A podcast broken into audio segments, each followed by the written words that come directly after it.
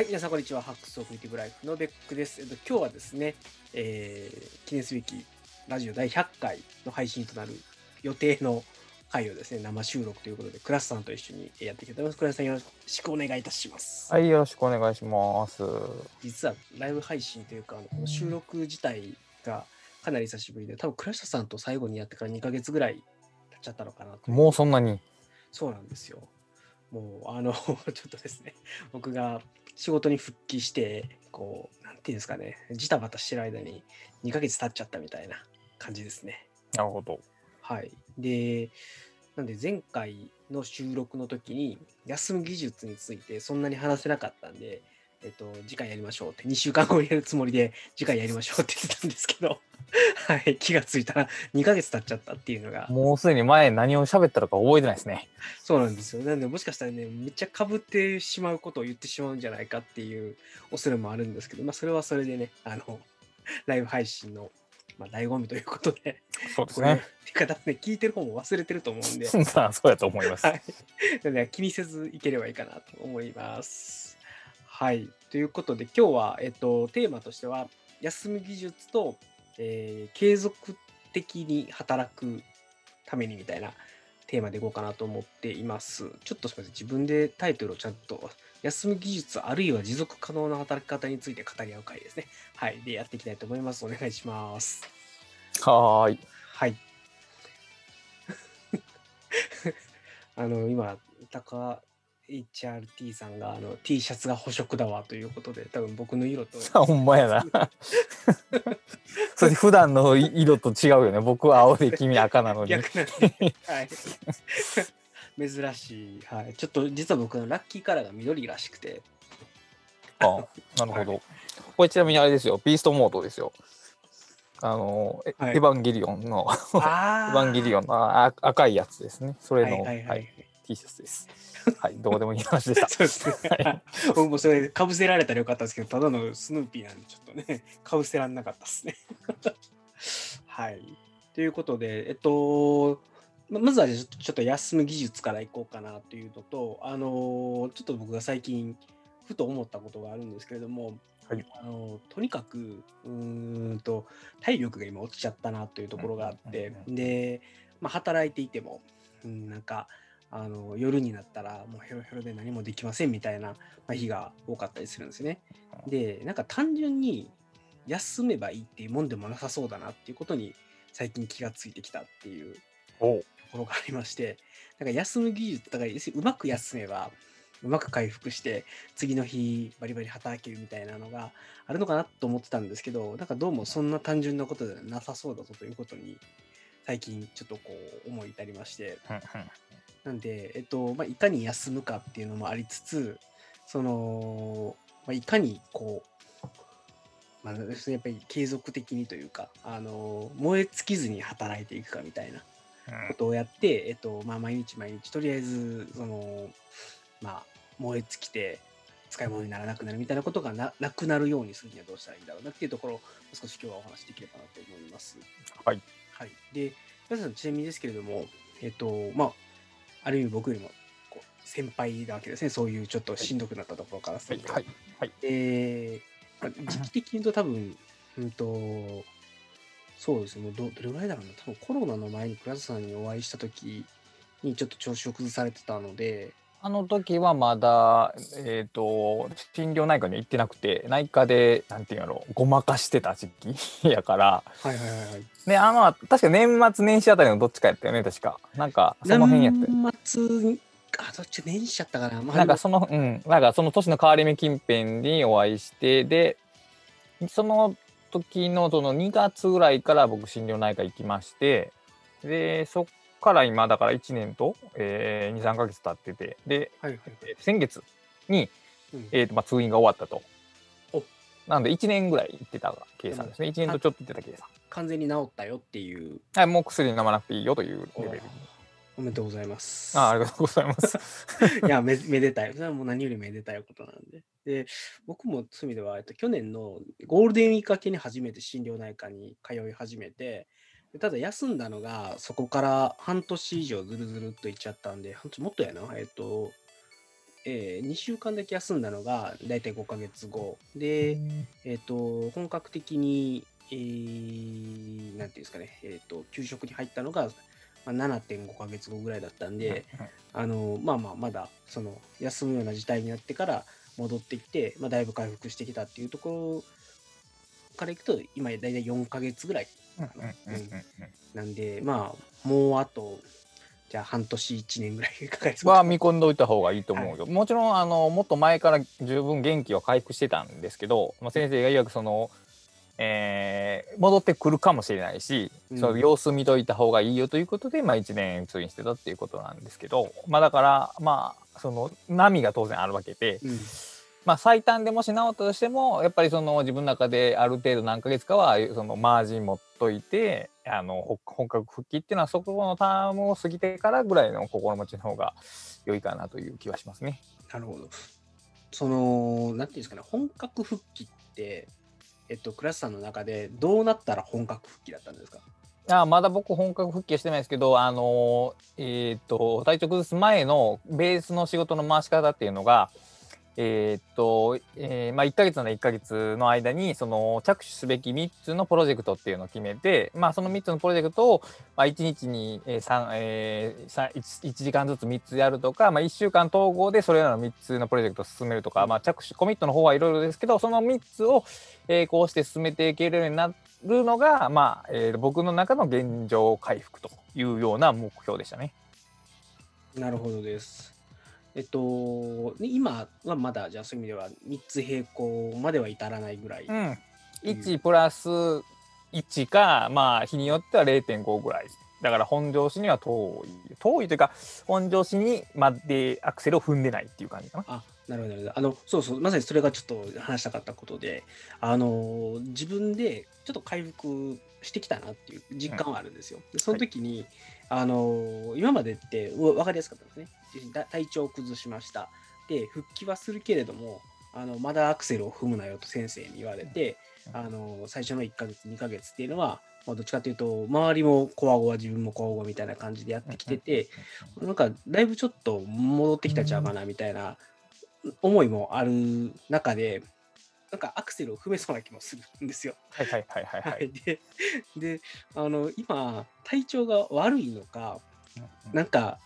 自分がわざとセーブをしていて、えっと、本当もっと頑張れるんだけど、はい、なんか頑張ってないだけなんじゃないかみたいな、なんかその、なんかいや今は休むべきというか、周りからも休めと言われ、休み休みやれと言われて働いてるわけですよね。で、そういう状態の時に、あの、なんかもっとやれる気がするんですね。でもっとやれる気がして、で踏み込んでる気がするんですけど、なんかそれをやってしまうのも、なんかまたこう体調崩す元の木阿弥になってしまうんじゃないかっていうのもあって怖くてできないし今自分が本当に体調が悪いのかたただ単純ながらこの言い方はいいか分かんないですけど甘えてるだけなんじゃないかみたいなところもやっぱり思う思うんですよ。はい、でそういうところって小倉さんどういうふうに付き合ってきたのかね。多分、まあ、似たような時期ってあったんじゃないかなと思っていて。ああもちろんあれ、うんまあ、似たような時期っていうかあの早々に、えーとまあ、自分のその判断感覚を信用しないと。うんあの今自分ができるみたいなことを思って仮にそのできたとしてもそのできたに慢心して少しずつアクセルを踏む角度を増やしていくことはもうほぼ自明というかもう予言してもいいぐらいなので、はい、あのその自分ができるっていう感覚よりはその、えー、1日1プロジェクトとかしないしかしないと。できる気がしてもそのできる気っていうのを抑えて、うん、えー、ルールの方を優先させるっていう風に考えてやってきたんですけどあの、まあ、今できるかもしれないしできないかもしれないっていうそのベックさんの状況でこのリスクマネジメントの考え方をした時に、うん、えー、まあ、安全な方に倒れるっていうね、うん、考え方とした時にそのできんのにサボっている方の失敗と、うんでできひんかった時にアクセル踏んだ時の失敗の大きさって明らかにこっちの方が大きいじゃないですか。そうなんですよ。だから今はどう どうであれ現その真実がどうであれアクセルを踏まない方がいいと思いますよ。うん、なるほどです。でそういう時にあのじゃあ自分がアクセルを踏み込んでいく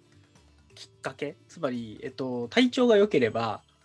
アクセルを踏むっていうのは、まあ、一つ多分考え方じゃないですか。でも、はい体自分の体調とかまだいけんじゃないかっていう感覚っていうのが信用ならんとなった時に、はいどうすれば あの自分はまた、まあ、つまり以前のようにアクセルを踏んだらまたオーバーヒートするので、あのそうはしちゃダメなのは分かっていると思いつつも今は自分の、まあ、周りから見てもやっぱりだいぶ抑えてる状態ですね。それを徐々にどこかで上げていかないといけないっていう時に何を基準に上げていくのかなっていうのに、まあ、非常に悩んでるところがある。えーとね、ファーストロック解除は、えー、と心療内科の先生ですよねだから。うんであーもう元に戻りましたよとか薬は必要ないですよっていう許可が得たら、えーせファーストロックが外れると。でセカンドロックって、えーとうんだから体の声を聞くということなんですけど、うんえー非常に今ベックさん疲れるわけですよね。うんだからもうそれはもうダメなサインなんですよ。疲れてるってことはそれはもうダメだということなんですそれは。うん。だからもううわもう体力あります仕方がないわってなったらそれはそうセカファース、えーセカンセカンドロックか。セカンドロックを外していいとけども。で今僕がその1日3プロジェクトしないっていうのはやっぱり疲れが先に来るんですよ。うん。そこで無理しないと。もう、あもう眠たいわと思ったらもう寝る。もう素直に寝るっていう。そこで意志の力を発揮させないっていうことをしてる、だからうん。あのーここういうのってこういうのっていうかその体が無理してしまうっていうのはその本能的な肉体的な反応よりを意志の力で抑え込んでしまうから起こるわけじゃないですか。そうね。はい。だからあの 医師よりもまず体の声を聞く、えーもう医師と医者がかかってるのでややこしかったけど。えっとドクタードクターの方じゃなくてウィルパワーの方をこの際はあの重視せずに体のボディのめ声を今のところは聞いておくと。そうなんですよね。あの多分倉石さんもそそういうところあると思うんですけどどっちかっていうと体の限界を意志の力で彫刻するということを比較的やってきた世代じゃないですか。体のこ体のことをあまりかケアしないというかはい、いうことは、えー け30代半ばまでずっとやってきたような気がしますね。そうそうそうはいでそうするとあのなんかやっぱりどうしても意志がもっとやれとあのうん体が疲れていても以前はやってただろうみたいなのを、まあ、やっぱりちょっと思ってしまうところがなきはい。まらずっていうのがあって、まあ、まあそれでちょっと一回焦ってあの治りかけてるやつダメでしたっていうのも去年の年末の経験だったのでまあ今は前よりはそこはいやいや とはいえあの体はまだダメそうじゃんみたいなのを思いながらやってるんですけど ただ体調がどんどん良くなってくるといけんじゃないかという欲みたいなものがムクムクと湧いてくるんですよね。はい、わかりますよ、もちろん。はいで、まあたまあ、ただおっしゃられてる通りで、あのーまあまあまあ当然、うんと、なんだろうな、疲れやすくなってるということもあるし、あの単純に、うんと、睡眠時間が伸びたんですよ。はい、はい、はい、はい、はい。あのつまりの伸ばそうと思って伸ばしてるというよりは、あの以前はあの結構5時間とか4時間半とか わかるわかる。で、わかるわかる。目覚め。全然元気なんですよ。ではいあおう5時やんよっしゃじゃあちょっとブログでも書こうかなみたいなことができてたんですけど、はい今は5時半とか6時に、まあ、目が覚めんことはないんですけどふって起きてあ眠いだねよみたいな感じで、あじゃあのその、まあ、語っててもわかると思うんだけどどちらが正常かって言ったらこう眠いって言う方ですよ。生物学的に言えば。ね。うん、前までがおかしく前までが毎毎日その意志っていううん。エナジードリンクを飲んでたようなもんであって、それは結局ある肉体的なものの前借りをしてただけやからあの、うん。そこに戻ろうっていうのはもう諦めた方がいいと思いますよ。まあ、そういう意味では今がもう基準ぐらいにしておいて、うんうんその方がいいと思います。うん。この中でできることをやるってことですね。うんまあ、まあそうですね。だから、あの、一つは、あの、どうやって戻していこうかっていうところと、その前の、本当に、なんていうか、潰れる前の状態に戻っちゃうと潰れちゃうので、また潰れちゃう可能性が高いし、まあ、多分戻せないし、はいあの、そもそも体力的にも無理だしっていうのがあったので、まあ、どのように戻していくかっていうこと。で、まあ、あとは、そうですね、うーんと、まあ、と当然こう自分の中でそういううー風に働いていかないといけないっていうことはまあ意識としてはあるんですけどもやっぱりどこかでこうなんだろうな価値観みたいなものがまだあのお前はもっとはいいやはい。ならねばならんと。わかります。わあかります。の なんだろうなあの要するに以前お話ししたあのいね自分が完璧と思うり世界線みたいなやつがあって。そこと比べた時にその時を100とすると今って50ぐらいなんですよね。うんで100はまあ無理にしてもなんか80ぐらいまで戻したいなみたいなのが今ムクムクと湧いてきちゃうところがあってなんかそのい欲と欲なのかな？わかんないですけどよ欲と言うべきなのかわかんないですけどもそういうものとどう折り合いをクラスさんがつけられてるのかなっていうのはとても気になます。ん。まあ折り合いをつけるというか、まあ、折り合いをつけるという表現がいいけどその,、えーそのかたえー過去からの声っていう過去の価値観の残残視みたいなものを割って、まあ、なかなか消えないしね。それを消えようとするとそのいわゆるもうマインドコントロールの領域に行かないとなかなか消えてくれないと思うんでだからそのその声を自分が聞くたびにいやいやいやいや何年を言ってまんねんってもう一回自分の声で突っ込み返すっていうことを繰り返していってその声が弱まるのを待つしかないでしょうね。だからうん。ここ、は一刀両断できるような多分解決策はなくてうん。あのもやもやする声あまた出てきたみたいな感じで付き合っていくしかないと個人的には思っておりますが。そうですね。だからあの、ちょっと2000年、なんだろうな、後半というか、2010年より前の世界って、割と、あの、なんだろうな、マッチョ系な、ものが多かったというか、まあ、要は7つの習慣みたいなものが、はい、そうですね。あの、もう、なんだろう、メインストリームで、はい、はい。で、えっと、あの、ご覚えてらっしゃるかわかんないけど、昔仕事ので、あの、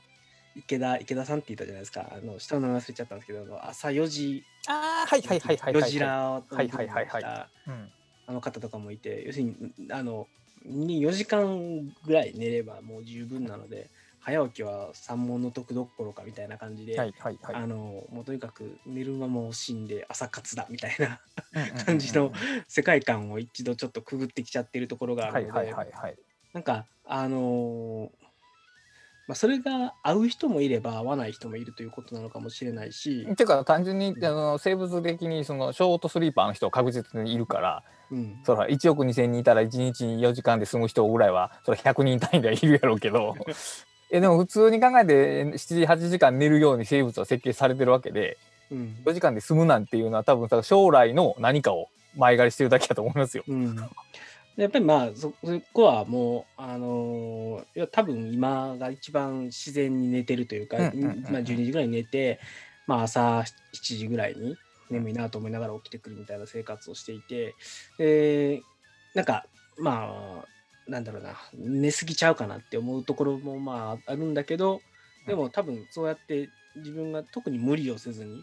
寝て起きてっていうのをやるとそうなるんだとすれば多分それが僕のあれなんですね。本来そうそうそうそういうことそういうことそういうこと。だから、えーっとまあ、人間ってその理理性みたいな意志というかうん自我っていうのがあってでそれと、まあ、対立はしないけど別概念としての肉体っていうのがあってでその肉体が発するものが、まあ、いわゆるその欲求とか、うん。えーまあ、まあ情動とかですよね。うん。で、うん。いわゆるその7つの習慣的なあえて結局そのキリスト教的な考えが背景にありましてですね、うん。でまあ自分のその魂を良い方向に持っていこうっていうね、は いえーと考え方が背景にあるわけですよね。でそれはそれも自身はもちろんいいことなんですけど、まあ、7つの習慣とか読んでてもその自らの欲求をどう処理するかみたいなことは書いてないわけじゃないですか。うんそのまあそんな考えはもう人間なんて持たないよみたいなテイストで語られてるわけですけど まあそれは結局、まあ、ちょっとこうなんですかねえー、と盛況とすぎるというかあのうん普通の人間には合ってなくて、で、まあ、意思意思、まあ、まあ自己でもいいんですけど、まあ、自我でもいいんですけど、まあ、僕は自我って言うんですけど僕そういうのをね自我のファシズムって呼んでるんですよ。うん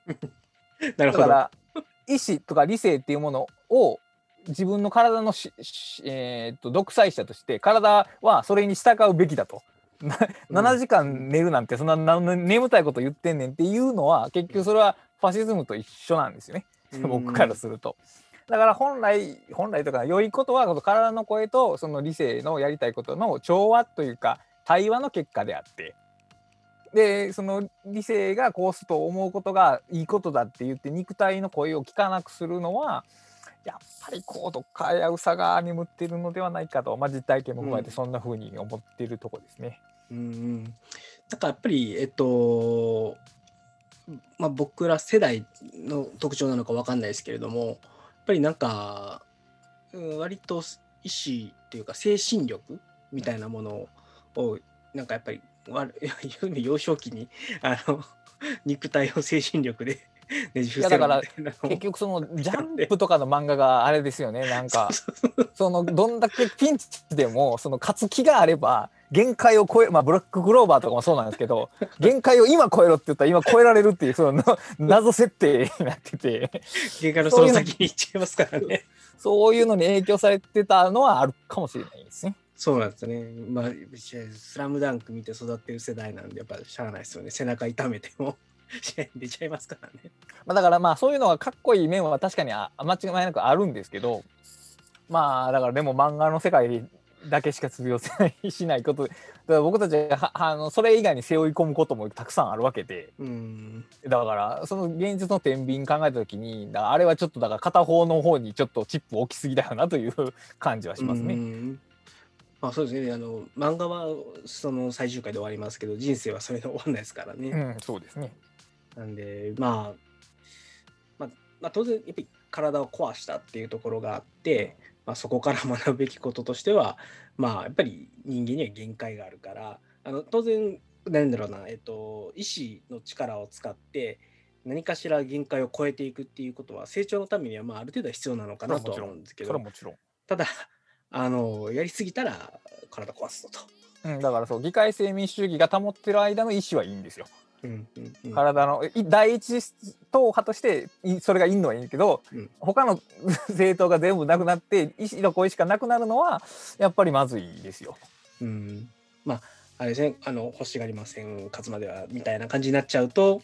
ってことですね。だって体のことが犠牲になるわけ必ず体が犠牲になるわけやから。なんで、まあ、やっぱりあの正しく体の声も聞き、今でもやっぱり医師も、まあ、なんていうのかな、えっ、と、ある程度は医師の力で、えっと彫刻できるとか彫刻していかないと、あの、なんだろうな回らない時もあるじゃないですか。要するに、あもちろんそうそうそう。締め切りの前で眠いってっていう、うんそこだからその頑張ることはいいんですけど頑張るっていうのはあのうん。格闘ゲームでいうとこう超必殺技みたいなことやって、はい。その毎回打てるものでもないしうん。もしだから超必殺技が毎回打てるっていうことはゲージがもう赤く点滅してる状態なわけやんか。それはもうまずいよね。まず体力回復させるのが先であって消費連発してる場合じゃないですっていうそういうねだからいやあの心の声とか体の声って言いま言いましたけど、うん。だから体を壊すっていうのはだから体からのサインなわけですよ。この生活してたら、あなたはもうダメですよっていうことがその声な声にならない声として発せられてるわけでそれを無視したらやっぱりダメですよねという、うんまあごく単純な話ですね。うん、あそうですね。あとは、あの今、高市 RT さんもあのチャットの方に書いてくれてるんですけれども、あのまあ、なんか、バイタルサインとか数値が出てこないでしょうねとか、体温の血圧とか、酸素フォワードとか数値で出れば、お血圧上がって休むみたいにできるのですがって書いてくれてるんですけど、はい。ま全く同じで、あのヒットポイントのゲージがあれば、うんあればそうそうそう赤く点滅してるってなるけどそれがなかなか気づけないしやっぱりなんか肉体労働だとあの、もう疲れたうこれ以上歩けないみたいなのが分かるんですけどはい。でどうしてもこうなんだろうな、うん、いわゆるオフィスワークというかはいうんなんかパソコン使ってますみたいな仕事だとあの、まあ、ちょっと頭回んなくなってくるけれども、はいまあうん、とりあえずは働くという姿勢は保てるわけじゃないですか。もちろんね。結果は出なくても。はい。はいっていうのがあってそういう時にああやばいやばいそろそろこれ以上いったら死ぬぞみたいなのっていうのを、まあ、どうやっまままずはそうそういう状態にならないのが多分大事だと思うんですけど、まあ、どうやって気づいていくかっていうのはうん。うーん。うん例えばその今、えーレックさんが、えー職今の職務においてやる仕事の種類バリエーションっていうのがいくつかあると思うんですよ。えーまあ、実際に今コード書いてるのかどうか知りませんけどコードを書くとかドキュメントを書くとか、えーお客さんとリアルで打ち合わせするとか部下に教育するとかいろいろあると思うんですけどなんか自分の中観察の中で一番精神的に負荷がかかってそうなのって何どれでどんな作業です？一番負荷かかんのは、まあ、いい今というかまあそうですね。えっとうーん。まああれですかね。やっぱりうんとまあえもこういう仕事してるとしてもデリバリーがあるので、デリバリーが守れないというか、まあ今問題が起きましたとか、あのうんうん。遅れてますみたいな話が出てきたときに、それをなんとかしないといけないとかっていうのがあっうんて、まあ、いろいろ駆けずり回ったりとか、とか、あとは、まあなんだろうな、うんと、周りが忙しすぎたりすると、あの、なかなか、こう、んこっちがこれを出してくれって言っても出てこなかったりとかっていうのがあって、はいはいはいはい。そういう自分の力だけでどうにもならないようなところで遅れが発生するとかそれをどうにかせねばならんみたいなところでえっとなんかどうにもできんみたいなことになってくるとやっぱりしんどくなってくる、なるほど。うん、自分がなんか頑張ってどうにかできればあの解決する問題って実はそんなにしんどくなくて自分の力ではどうしようもないところのことをどうにかしないといけないっていう仕事が一番しんどいですね。まあでもなんか語義矛盾というか自分の力でどうしようもできないことを自分の力でどうにかせなあかんのはもうそもそも無理ですよねっていそうう話だけど。いやでも結局あの多分その忙しい単純に作業が多いだけで人の心ってそんなに壊れないと思うんですよつまり肉体的なしんどさだけではなくてむしろその、えーさっき言われたように、ね、思うようにやりたいことが思うようにできないとか、えー、と同じ対象についてずーっと考え込んでしまうとか、えーとえー思考の空ぶかしみたいなことが起こってしまうと、僕はその精神エネルギーが、まあ、毒か毒状態のようにあのただそこに存在してるだけでそのどんどん疲れていくみたいな感じ方があって、うん。それをいかに避けられるか。まあそのあなたの仕事について僕がアドバイスできることは何もないですけどその単純に忙しさを減らすことももちろん大切だけどその仕事一個一個にあるそのえーどうしようもないストレスのもとをいかに軽減できるかっていうことをうん。こう観察していくのがよろしかろうと思ってましてというのもうん。あのー執筆作業って、まあ、基本的に一人でするじゃないですか。うん。であのーね観察して気づいてたん気づいたんですけど、あのー書けない時に書こうと思う、まあ、第2章でも第2章書いて書こうってどっかの部分が書けない時ってうん。ある時にものすごくねあの負のエネルギーがね発生してるんですよ。うん。で文章を書いてる時だけじゃなくてもうてかむしろそれを書いてない時でもそれのことについてばっかり考えているから多分負のエネルギーが発生してるんでしょうねきっと。うん。うん。うん。で僕の場合はそれをいかになくすかそういう状況をいかに返してかつ、えー物書きの仕事を続けていけるのかっていうのを考えに考えた結果、その最近そのバザール執筆法っていうそのなネーミングをしてるんですけどまあこれまでと違った書き方を、まあ、開眼したというかな見つけ出したっていうことがあってだから同じように仕事をしてますけど仕事のやり方が実は結構違ってるんですよ前と今で。で非常に何て言うかなこういうと語弊はあるけど楽に書けてますね。うんうんうんうんうんそういうふうにできるようになったっていう感じ。なるほどです。うーん。まあ、ちょっとじゃあ少しだけ具体例でいくと、あのー多分うんと今僕の、まあ、一番ストレスになるところうんうんで、一つには文化的差異っていうのが非常に多いですと。まあ何 言ってるそうですねはいうんはいインドの方々がですね、まあ、日本人の感覚からすると非常に適当なことをやりやがるんですよ。で、えっと、まあ、あの、要は、で僕は今、日本の、まあ、要するに、ちょっとお国から来てるプロジェクトを、あの、そういうインド人のメンバーにも、だから、まあ、社員の大半がインド人なので、えっと、そういう人たちと日本のお客さんみたいなのブリッジみたいなのをはいはいはいはいはいはい。でそうするとこっちとしてはもう日本クオリティ的なものがやっぱりある程度求められるのでそれをどうにかして整えねばならんというか、やっぱりお国が絡んでくると非常にやっぱりその監査というかね証証跡をちゃんと残すとか、はいあの日付を守るということが非常に重要なんですよね。はい、そうですね。はい、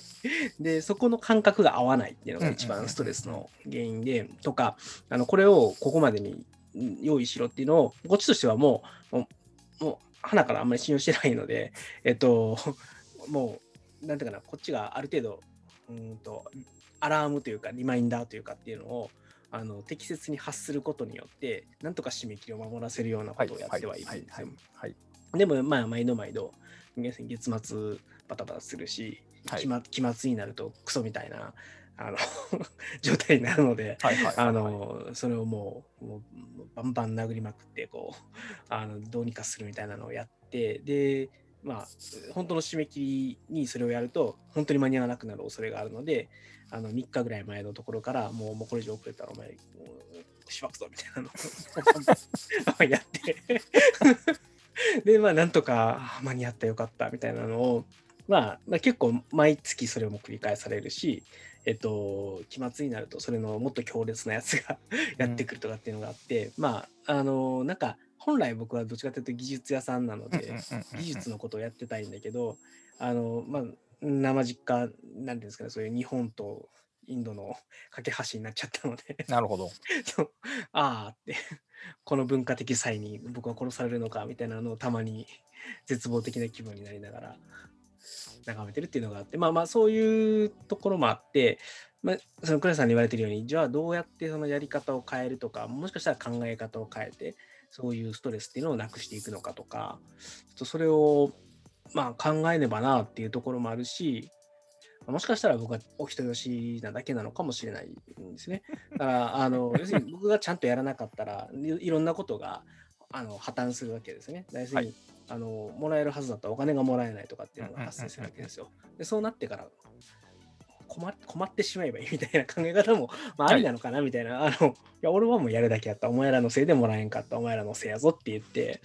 うん、まあ多少痛い目を見させてもいいのかなという気はするんですよね。でまあ別にそれによってあのなんか会社が潰れるとかっていうもんでもないしあのうんたただちょっと損が損するんですよ。うんそいつらのせいで。っていうふうに割り切るかまあこっちとしてはそういう人たちをはい使ってプロジェクトをやると決めた以上は、はいもううんノーミスでこ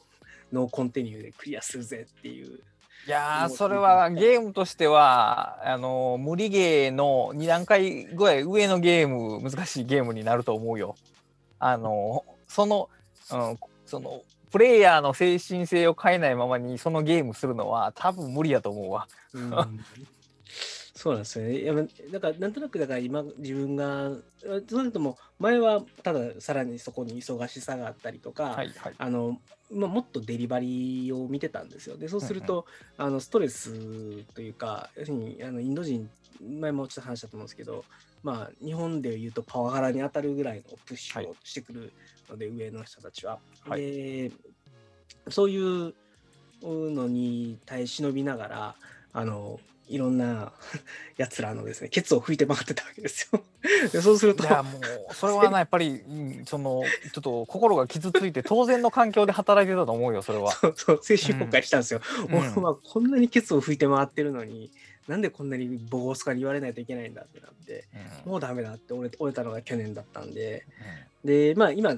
そのボコスカに言われるところがまあなくなったんですけど、ケツ拭きは変わってないわけですね。なるほど。うん、で、ちょっと、うん、まあやっぱりケツ拭きはケツ拭きですごいいい精神的にあのしんどくやっぱりなるんですよ。定期的にやっぱり月末しんどいとか、あの3月末が超しんどいとかっていうのがあって、この無理ゲーを要するに、まあ、もうもうこのゲームに乗らないか、うんあるいはあのこのゲームを楽しむ方法を見つけるかのどっちかしかないかなというのはちょっと思いながらただまあ今のところはまずはうんととにかく迷惑をかけないように、うん。なんとか自分のところで吸収しきるっていうのである程度ストレスというか、うん、しんどさを引き受けてるところはある。うん。ですよね。まあだから、うん、それが分かってたらいいんじゃない？要するに、うん。あの普通の人がちゃんと働いてるとことはちょっと違うとこに自分がいいるは一生まあストレスが発生するっていうのは異常事態じゃなくてもう当然ですよねもう。んうん。う その上であとそれとどう付き合うかっていうふうに考えがシフトできてるんやったらまあそれは結構前向きやなと思いますしあのなんか改善しようと思ったらそこのそのインド式の人たちに日本式のその考え方をもうなんやろ埋め込むしかないですよね埋め込むっていうか価値観の上書きするしかなくてその求められてる仕事をするんやったらそのどんだけ上司がうまくマネージメントしてもプレイヤーがそれでは無理じゃないですか。それは J3 のサッカー選手に J1 の監督がついたって J1 の試合ができるわけないじゃないですか。それはね。だからであなたがそのチームメンバーに対するそのこの人を入れ替えて新しく雇うっていうことが決定権がないんであれば監督ですらなくて、うん、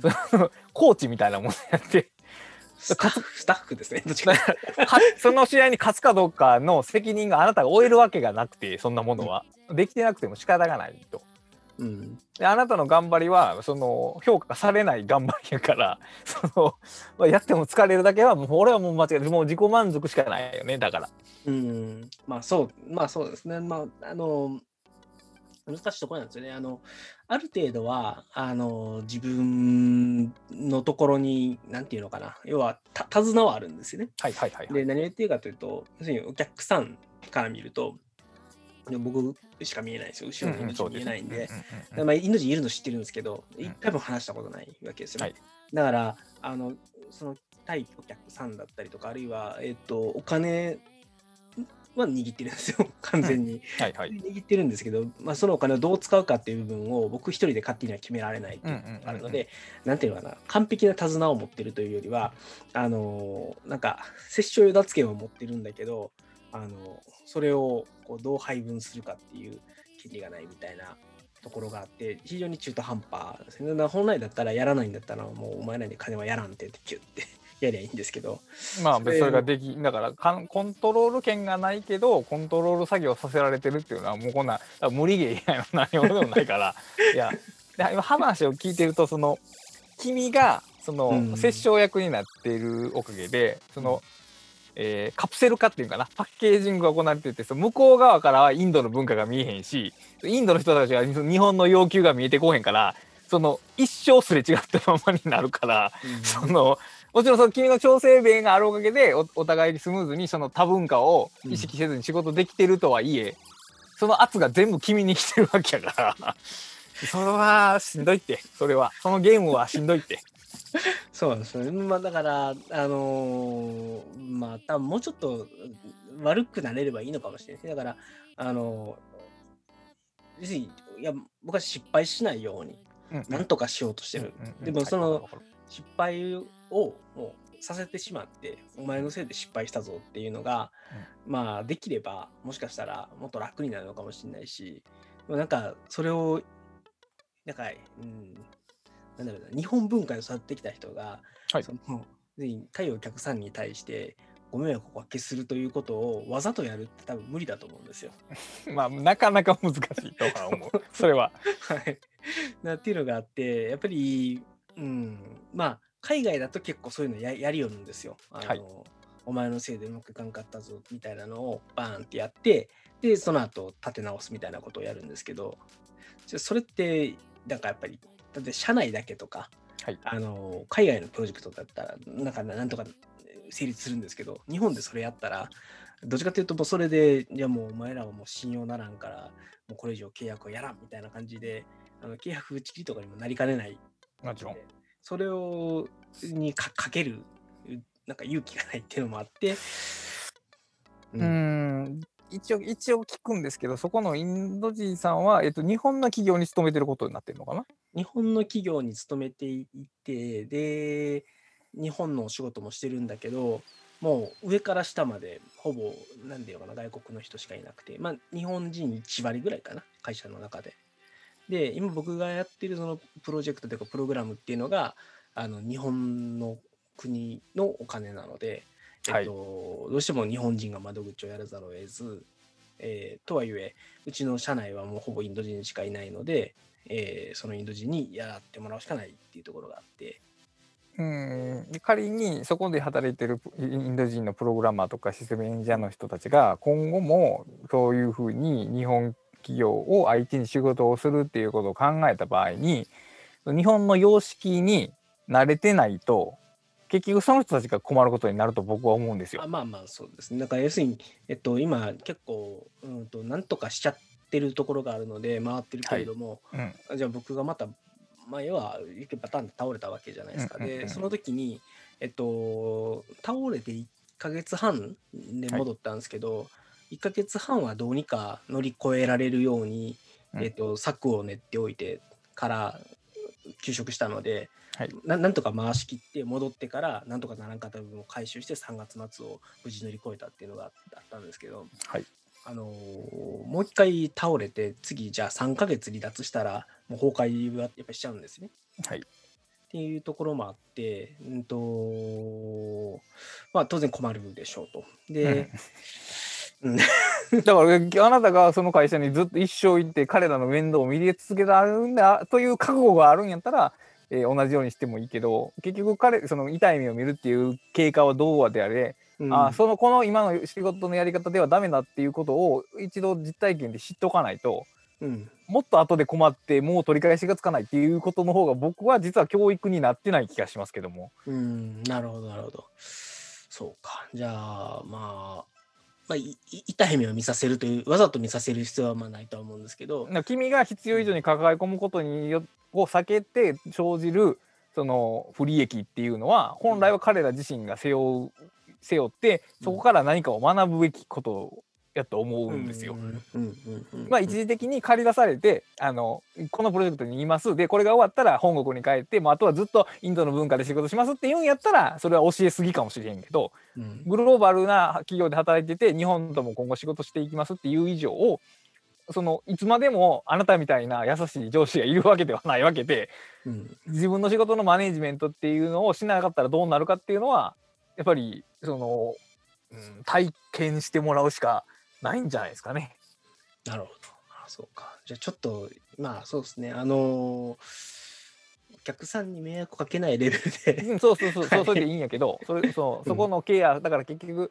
あのスーパーとかでもさ、あの研修用のレジとかってあるじゃないですか。ああ。あれはだから待たせてるわけですよね。お客さんに迷惑かけてるわけやけど、でもそういうのを体験しん限り、多分横に立ってその先輩スタッフが手取り足取りやってたらさ、その人は一生成長しないわけじゃないですか。うんうんだからある程度その自分たちが負っている責任っていうかどういうものをする必要があるっていうことでそれをしなかった時にどういうことになるのかと。インドではその笑って許されたかまあそんなこともないやるけど あの日常的に流されていたことも、まあ、日本っていう文化ではちょっと通用しないんですっていうことをこうやって今口で説明してもさ本人たちは「ああそうですか」って聞くだけやからうんでその起こその不祥事こういうことが起こった時にそのこういう問題が生じるっていうのを君が全て先手先手でこうこうケケアしてきたわけじゃないですか。うん。それは例えばこう津波が起こるからそのここで高い塀を立てておきましょうって言ったら津波はこうへんけどその何あの高い壁が邪魔やんって言われるっていうのと同じことになってるわけですよね。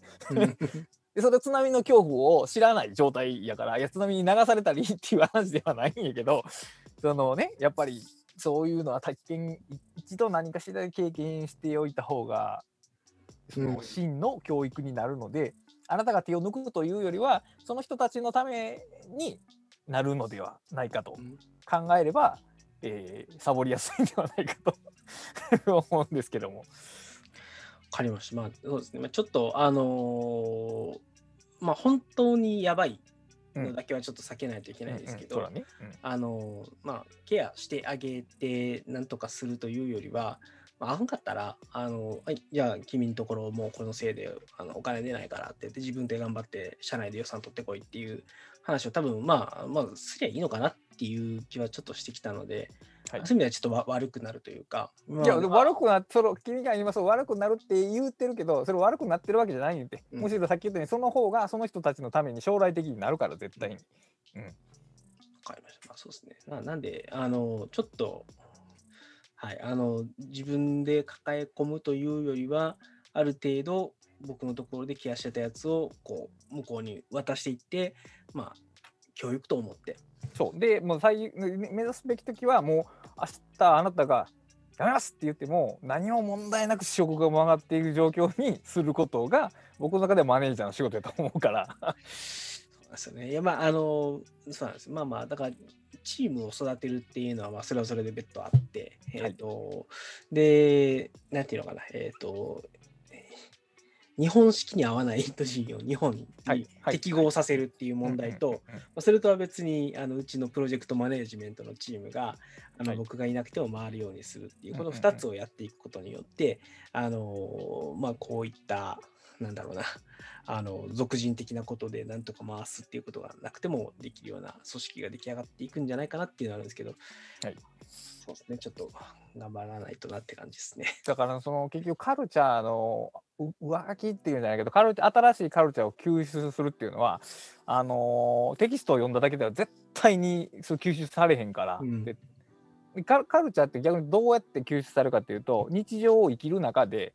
こういうことをしたらこういう反応が来るねんなっていうフィードバックの繰り返しで人は文化を学ぶわけじゃないですかうん、うん。だからもうその文化を体験してもらうしかないですよねこれはもう。そうですね。なるほど。まあ、そうか。だから今まではうまくこっちでコンバートしてあげて、うん、そうそうそうそうやったやつをもう直接お客さんがこういうこと言ってんねんけど、お前らうんどうしてくれんねんっていう話を。そうそうそう。だからそういうニーズがあるっていうことをちゃんと理解してもらってでいやそんなん答えられませんわって言ったらそれはじゃあこの会社では働けないんちゃうかなみたいなね。いやでも本当にそういうことでしょ結局。あの、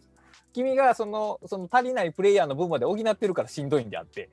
うんうんどう考えても例えばさそのインド人って言ってもさいろいろあってさその日本寄りになれる人もいれば絶対になれへん人もいるわけじゃないですか。でそういう人はさ本来日本企業で働けへんわけやん。うん。うん働けた方がよみんなはハッピーにはなるとは思うけどその無理な人は無理なわけで、うん。人間嫌いの人が接客業できへんっていうのと同じ話で。あ向く向く 向く人向かない人が向かないことあるだからそこはやっぱりちゃんと本人たちがあーそうあこれは無理やなとかっていうことをちゃんと分かる場であることも大切やと思いますよ。なるほどね。そうか。そうですね。ちょっと、まあ、こっちで、なんとかしてやるっつうのが、必ずしもその人たちのためにならないっていうのは間違いないので、うんうん、そこは心を鬼にしてじゃないですけれど。うん、だからちょっと親切すぎでその親切が自分のキャパを超えるまでの親切は もうやりすぎである。あなたのキャパで収まる親切だったらまあ別にいいんですけども収まらないならそれは23捨てていった方が よろしかろうと思います。まあそうですね。だし、まあ、あとは、どうしてもなくなったら、まあやめることもやっぱり考えないとなっていうのはあって、うん、あのだからもともとハードゲームな試合をしてるよ今。うん。話を聞いてても。うん。かなりハードゲームな試合をしてるよ。あのなんやろな。飛車角抜きで銀もないぐらいの 試合をしてるよ。きっと。王だけで攻めてきますみたいな。結構きついと思う。ああ、わかりました。まあ、ちょっと、まあ、そういう意味で、あのーストレス源みたいなものはなんとなくは分かっていて、で、あとは、まあ、そうですね、ある程度自分が悪くなるというか、あの育てるという心持ちで、自分のところから責任をどんどん渡していったりとか、自分で吸収してたものをもう吸収せずに直接伝えるようにすることで、まあ何か僕も楽になるし、みんなも成長するしっていうのがあれば、今の状況が改善できるかもしれない。まあかもしれない。まあそれも一つ仮説であって、はいまあ実験して確かめてみないとはダメですけど、まあ一つのはその以前と同じ働き方をしたら以前と同じ状況に戻るっていうのは。はい、だから絶対に何かは変え働き方とか考え方とか、まあ、時間の使い方とか何かは絶対に変えていかなあかんからその変える一つの一歩目としてそういうのをちょっとチャレンジしてみるっていう感じでしょうね。ですね。じゃあ、じゃあゴールデンウィーク明けたら、ちょっと急にひどいひどいやつになってやろう。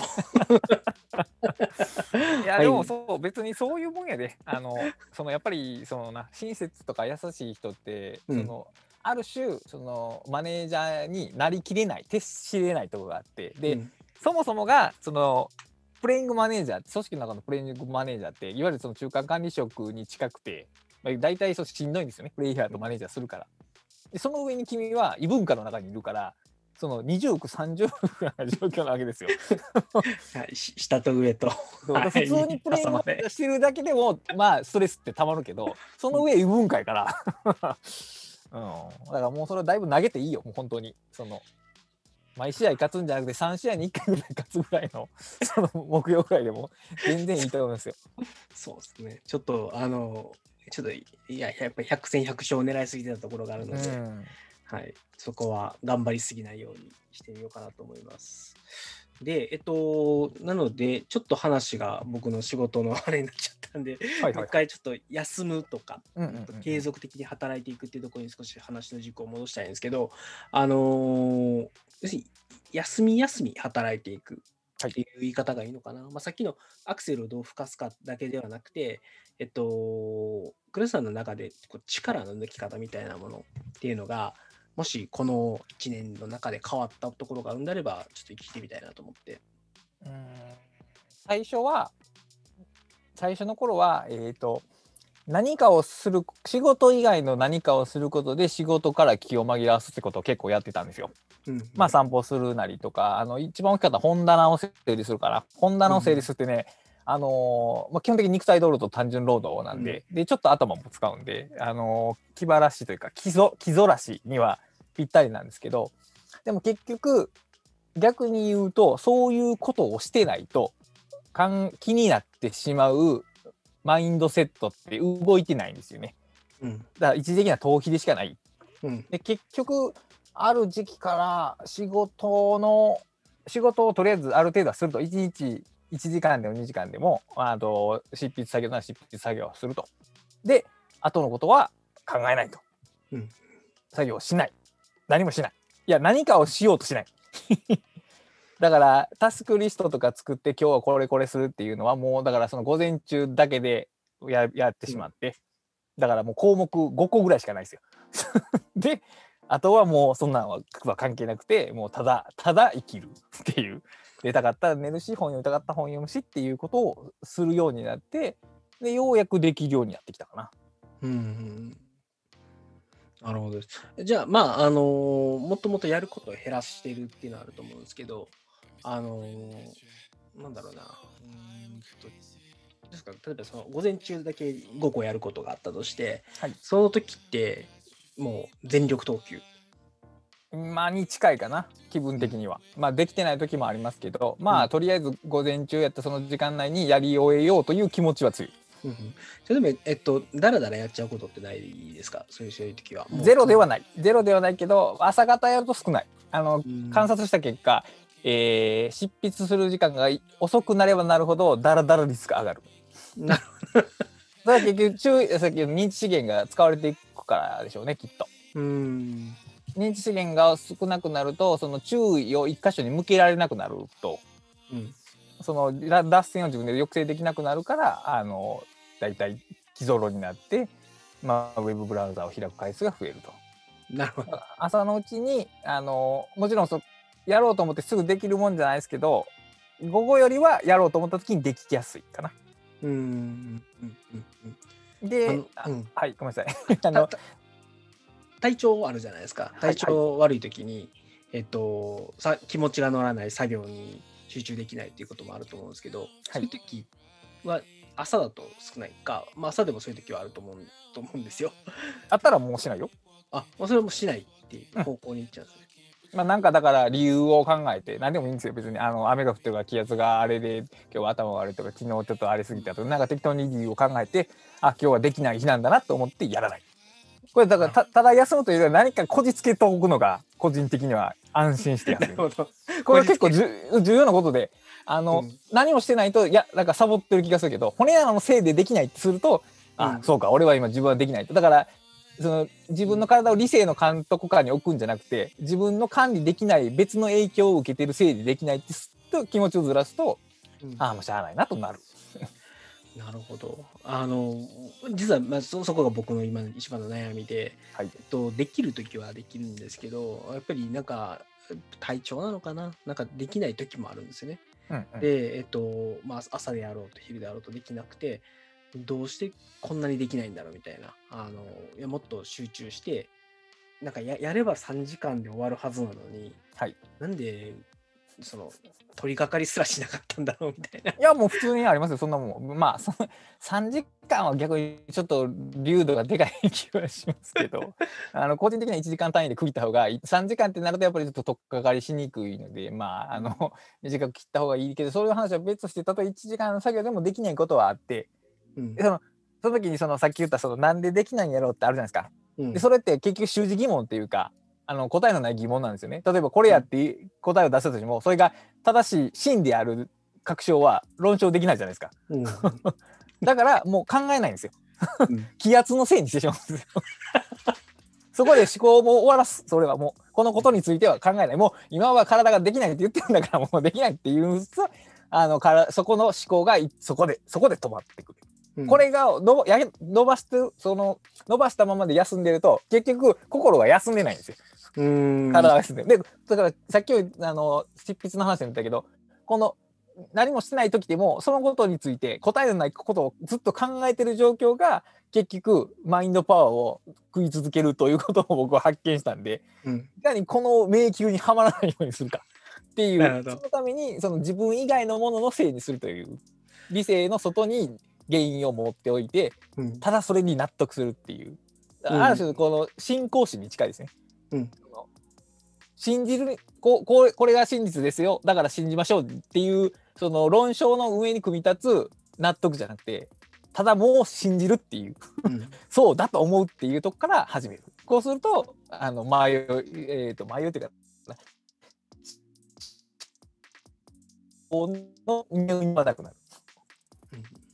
ちょっと今僕の方にクラスさんの声がですねや若干飛んできちゃったんですけどもう一度だけお願いですか？はい。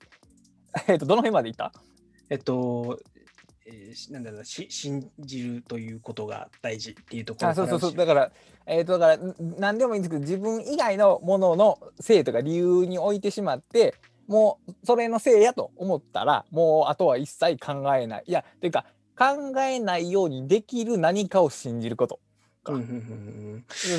なんかあの例えば要するにそういう時って得てしてなんて自分はダメなやつなんだろうとか、うんうんうんうん。要するにり自制心がないじゃないですけど、はい。あのなぜやらないんだあの甘えてるだけじゃないんだみたいな感じになっちゃうんですよね。はいはい、わかります。でそれを防ぐ方法としては気圧のせいとまああのまずそれをこうなんていうのかなそう思うためには、はい。なんか結構それはそれで強力ななんだろうな決意じゃないですけれどもものがないとやっぱり自分の中に原因を求めるとって楽なんある意味楽なんですよね。もちろんわかりますよ。で外に求めようとした時にそれをこうなんだろうなえっ、と我々昭和スポコン世代はに逃げと捉えてしまうところもあるじゃないですか。もちろん。はい。倉下さんはその昭和スポコンをどのように彫刻されたのかっていうのはとても気になる。だからさっきその信じるっていう話をしたけど結局これって信仰心なんですようん。信仰心神を使ってないけど信仰心なんですよ。そういうものを、えー受け入れられるかどうかかな。だからこれは宗教的なものと理解してもらっても全然関係あのスピリチュアルということじゃなくてうんあの自我以外のものに自分のコントロールのできないものに自分は影響を受けてるんだと。うん大体そもそもだから8時間寝なければならないっていうそのセ体の制約も別に僕の意思によって発生してるもんじゃないじゃないですか。うん結局身体的なあらゆるものって僕の意思とは関係ないんですよ。だから自分以外のまあ体そのものっていうのは自分以外のものに影響を受けてるけど例えば気圧のせいとかにするとよりそれが具具体的に納得しやすいっていうだけのことであってこれは別に何でもいいんですよ。なんか昨日無理しすぎたとかなんかそんなもんでも別によくうんて。であの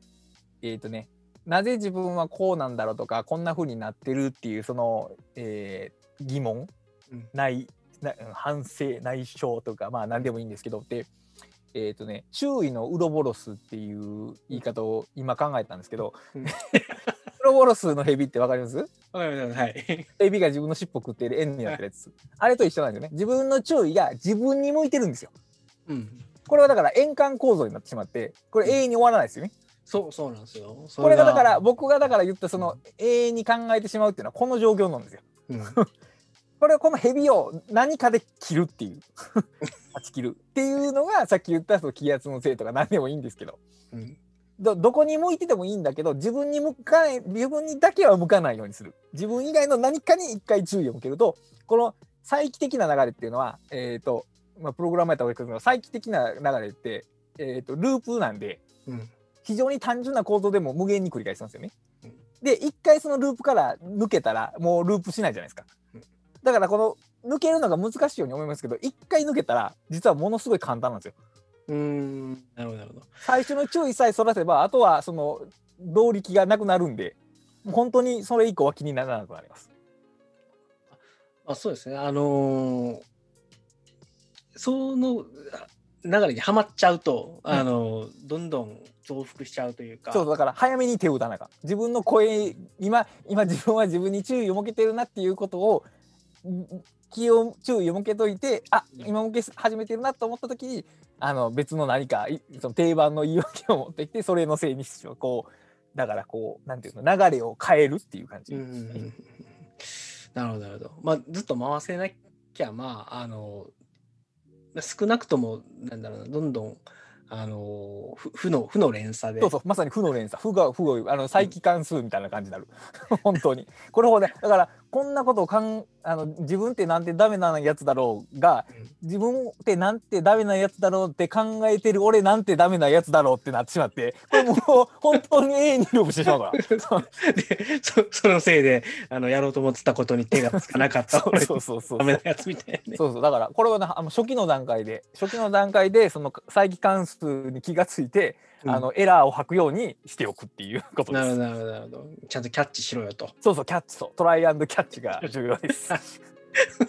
いやだからこれ例外構文を書く時ってさ重要なんてさ、そういう例外が起こりうるっていう想像力を持つことじゃないですか。うん。うんだからあ自分の注意が自分に向き始めてることがあるなと知っておけば事前にこう身構えやすいというかうんうんだからそう大抵そういうのってハマってから気づくんですよ。うんでもうその頃には抜けられなくなってるんでだからあらかじめよ予期しておくとあの備えやすいですね。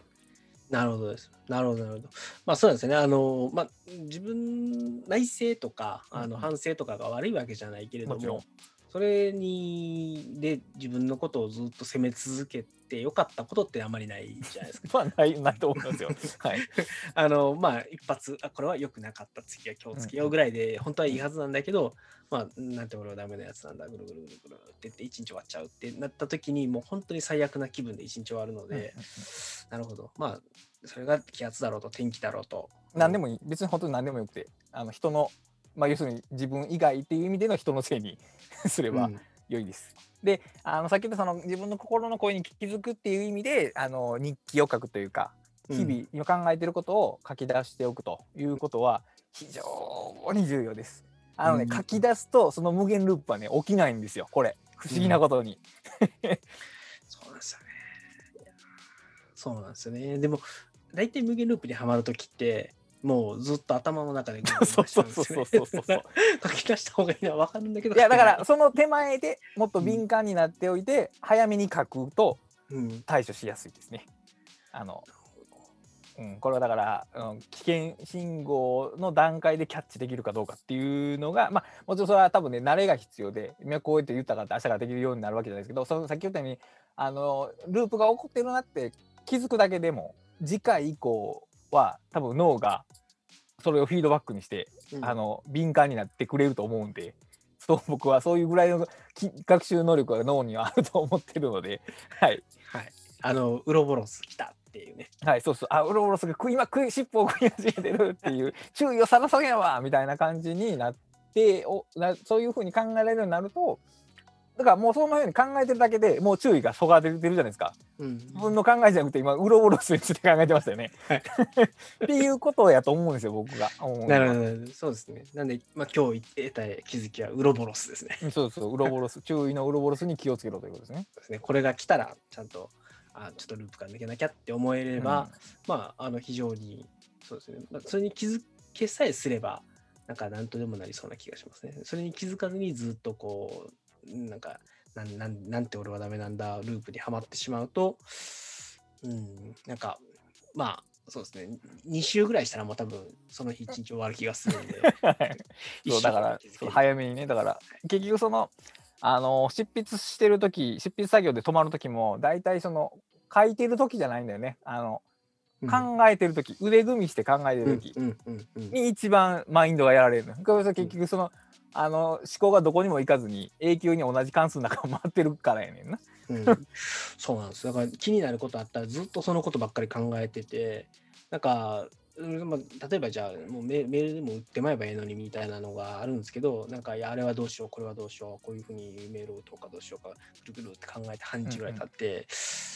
まあなんであんなことにずっとやってたんやろうみいやたいなどうなると思う。だからもう本当にあのだからメールをどうしようかっていう時は、まあ、メーラーを立ち上げてもいいしテキストエディター立ち上げてもいいけども、どうメールをどうしようかってそのいうその心の声からもうそのまま書き出した方がうんループにはまりにくいですね。そうですよね。まあ、なんかちょっとそういう意味でた溜め込まないループをにはまらないっていうのをあのまあどういうところ、まあ、自分に対する注意もそうですけど、まあ、そうじゃないところでもなんか先ほど言われてた考えがぐるぐる頭回るとか腕組みしてずっと考えてしまうみたいなのを、まあ、なった時にあやべやべ書こうってうん。なれればいいですね。多分書くか、まあ、手手でもいいと思うんですけど。うん、だからそのあのそのかんか大体そのにに、うんまあ、アナログ世代なのかな、まあ、原稿用世代っていうのはそう考えてから書くじゃないですか。うん。でそれを全くやめてその考えているプロセスそのものからもう書き出してしまう。もうメールとか打ちたくないわって思ってんやったらまずそこから書くっていうことで、これね本当に 現象としては不思議やけどそのループがなくなるんですよね。うーんなるほどです。そうですね。確かに。だって書き直せますもんね。そうそうで自分が書いたことについてんあの目にするからうん。多分ステップが一個先に進むんだよね強制的に GoTo が発生するというかそういう感じがあ書くってことにはあるんですよだからもう本当に元気な時は別にいいんですけどその要は脳が疲れてその処理できるそのメモリ領域が小さい時ほど書いた方がいいですね。うん。確かに。そうっすよね。大体同じことずっと考えてそう大体そうなことがあってで結局あ空で考えてるからやね空であ頭の中で考えてるからそのステップがない。あの複雑な数学の計算を暗算でしてるようなもので次に行けない。なんかあれですもんね、あの、短期記憶なんて、まあ、なんですかね、マジックナンバーセブンじゃないうんですけど、そうそうそうそう。うん、みだとすれば、ステップ5個ぐらいで大体普通の人は終わって、もう一回うん1に戻っちゃうんですよね。いやだってぐその悩むことっていうのが大体簡単なことじゃないというか自分にとって複数の要素が絡んでて決断できないことであるからつまり単純に考えて要素考慮すべき要素が多いんですよね。うん。だから次のステップにこれ進めないのもこれもごく当たり前なんですでだってあのー今日の夕食に大根を買うかどうかで悩むことはないわけじゃないですか。うん。そう。たとえ脳が疲れててもね。いやものすごく疲れてる時は別やけど。ぼ僕らのような状態でもそういうことは別に普通に決断できてしまうと。うん。でもさっき言ったようにその例えばちょっと距離の遠い人にちょっと難のあるメールを送るとかっていう時にさまざまな変数が頭の中をこう よぎるわけですよね。うん。このタイミングでいいのかこの文章でいいのかこの言い方でいいのか。あの、えー CC は誰にするのかとかまあわからないですけどいろんな要素があってでそれをそのその独立した変数に一個一個答えを与えないけない限りイコール何々っていうのは言えないんですよね。うんでも脳内ではそれが処理できないと。だから紙に書いてその一個一個変数を決めていく作業をするとああすごく簡単に答えが出るようになると。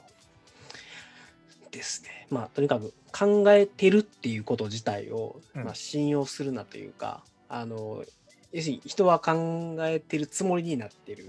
だけであって、やっぱり、まあ、考える時にせよ何かをうーんと作業をしてる時っていうのは腕組みをするよりはなんかとにかく手を動かした方うん、が、手を動かす、うん、実際に手を動かすテキストエディターでもそのプロトタイプを作るんでもアウトラインをいじるんでも何でもいいけどでアウトラインをいじる時とかでもあの例えばこう並べた要素を入れ替えとかするじゃないですか、うん。あの時もだからね考えて手が止まる時があるんですよねだから実際はこのアウトラインをこう動かした方がいいんじゃないかって思ったらもうそれをね書いた方がいいんですよ。書いた後に操作した方がいいんですよね。そういうふうにそれぐらいの流度で書くってことをするとあの頭が使いやすいっていうのが最近の発見ですね。考え込むな手を動かせっていうことでね、うん。はい。なるほどです。じゃあ時間もぼちぼちいい感じになってきたのでえっと、どうしようかな。えー最後ちょっとあのなんかクラスさんが最近やられてるこう休み方のコツみたいなものがもしあれば。そういうライトなあの休み方ハック全然話してなかったんで最後。難しいな。あまあ本を読む本を読むか映画を見るかぐらい。いやでもこれもコツでも何でもないよな。いや いやだからある意味もうそろそろコツを必要としなくなってきたって感じかな。ああせ生活というか自分のんスタイル人生の生き生き方にも身についてきたってことですか、うん、ねいう感じ。だから生きる、えーじゃあ休む技術が必要っていう技術が必要なっていう人はだから休むっていうのが自然体にできない人ですね。技術が必要な人は。だから今徐々にその技術が必要なくなりつつあるかなという感じで逆にもう思い出すのが難しいな。どうやって休んでたのやろうっていうのが思い出せないんですけど。多分これが多分到達してですよね。だから技術が必要く、必要となくなる地点に行けることが多分一番の目標であって。らうん。うん、まあそれはだからその休む技術というよりはだからさっき言ったようにその、えー仕事を必要、うん、体力以上にやろうとしないことと、うん。だからもうやる最低限のことをやるだけやったらあとは知らんっていう態度を取ることとさっき言ったその、えー、と悩み続けることをしない。だから原稿を書く時もその、えーさっき言った腕組みするようなプロセスを絶対に挟まないようにうん。してるんですけど、そその2つを守ってると自然と休めるようになったっていうのが多分実感に近い。うん。時間が余ってくるから、なるほどです。じゃあ最近あんまり疲れてるとかってないですか？えっと確定申告終わった次の 確定申告終わって3日間ぐらい潰れてましたやっぱりね無理したらダメです 無理したらダメですやっぱり 3日間ぐらい使い物になりませんでしたけどそれ以外はあの仕事上で疲れその前み前やってた時のようにその第2章のこの部分が全然できひんかってずっとそれについて考えててもすごい疲れてるみたいなことは、えーほぼ皆無になりましたね。なるほど。まあそういう意味ではあれですよね。そんな例えば休みの日に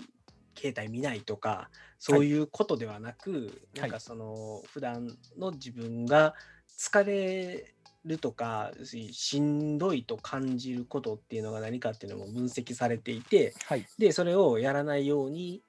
普段から手当てをしていることによってなんか疲れるというかしんどくなるっていうのがまあなくなってきたまあっていうのが。今の状態ですね。はい、だからこの話を関連付けるとだからいかにタスク管理をするかっていうのとつながってくるんでこれはまた次回っていうことに そうですね。しておきましょうか。えー次回、次回タスク管理、これね、うまくつながったんで、はい、はい、次はあの2ヶ月空けずに2週間でやりましょう。すいません、あの僕があのテンパってただけなんで。いやいやもうその当然ですよ。その職場復帰して1ヶ月でななれるはずがなくて。いやむしろちょっともうあのむしろもう2ヶ月で再開しちゃっていいのかなとか思ったぐらいなんで。はい、なんでまああのだからちょっとやっぱりなんかうーんと慣れるまでというか自分の中であのうまくいき出したぞっていうのが来るまで少し止めとこうかなと思ったんですけど、なんかこれは、うん、そしたら多分一生やらん気がしてきた。まあね、は、はい。い、確かに。なので、いやまあ先にあの始めちゃったら、まあ、ここ一回収録したら、やっぱりそれはそれであのなんか世に出したくなっちゃうので、はいはい。うんまあ、やっぱりやり始めるっていうのが大事かなということで、はい、あとやっぱりあのこうやって喋るのは原稿に悪いことは多分ないと思うんで、そうですね。うん、まあいいじゃないですかそのこのこの動画がどのような評価を受けようが、まあ、お互いにちょっと元気になれたらもうそれで十分ハッピーだと思いますよ。はい。です。なんで、まあ、あまり、まあ、そうですね。あの、これがどうかとか、世の中の人に役に立つかは考えず、僕らが楽しいからやってるそうそうそうそれが一番だと僕は思います。はい。聞いてくださってる方には申し訳ないですけど、僕は趣味のためにやってますということで。はい。じゃあ、そうですね。じゃあ、そろそろ終わりたいと思います。あの、クリスさん、何か、えーと告知とかありますか？えーとまあ、5月10日に脱行予定の本が67月に出たらいいなっていう 感じではございます。はい、はい。わかりましたね。あの、それが出る頃に、また、じゃあ、改めて。あそうですね。はい、はい、やりましょう。じゃあ、えっ、と、そろそろ終わりましょうか。えっ、と、今日は倉下さんと休み技術と、まあ、えっ、と、継続的に働くみたいな話をしようということで、えっ、と、結構長いこと1時間ちょっとお話をさせていただきました。じゃあ、えっ、と、そろそろ終わりたいと思います。えっ、と、それでは皆様最後までお聴きいただきましてありがとうございました。それでは皆様、さようなら。バイバーイ。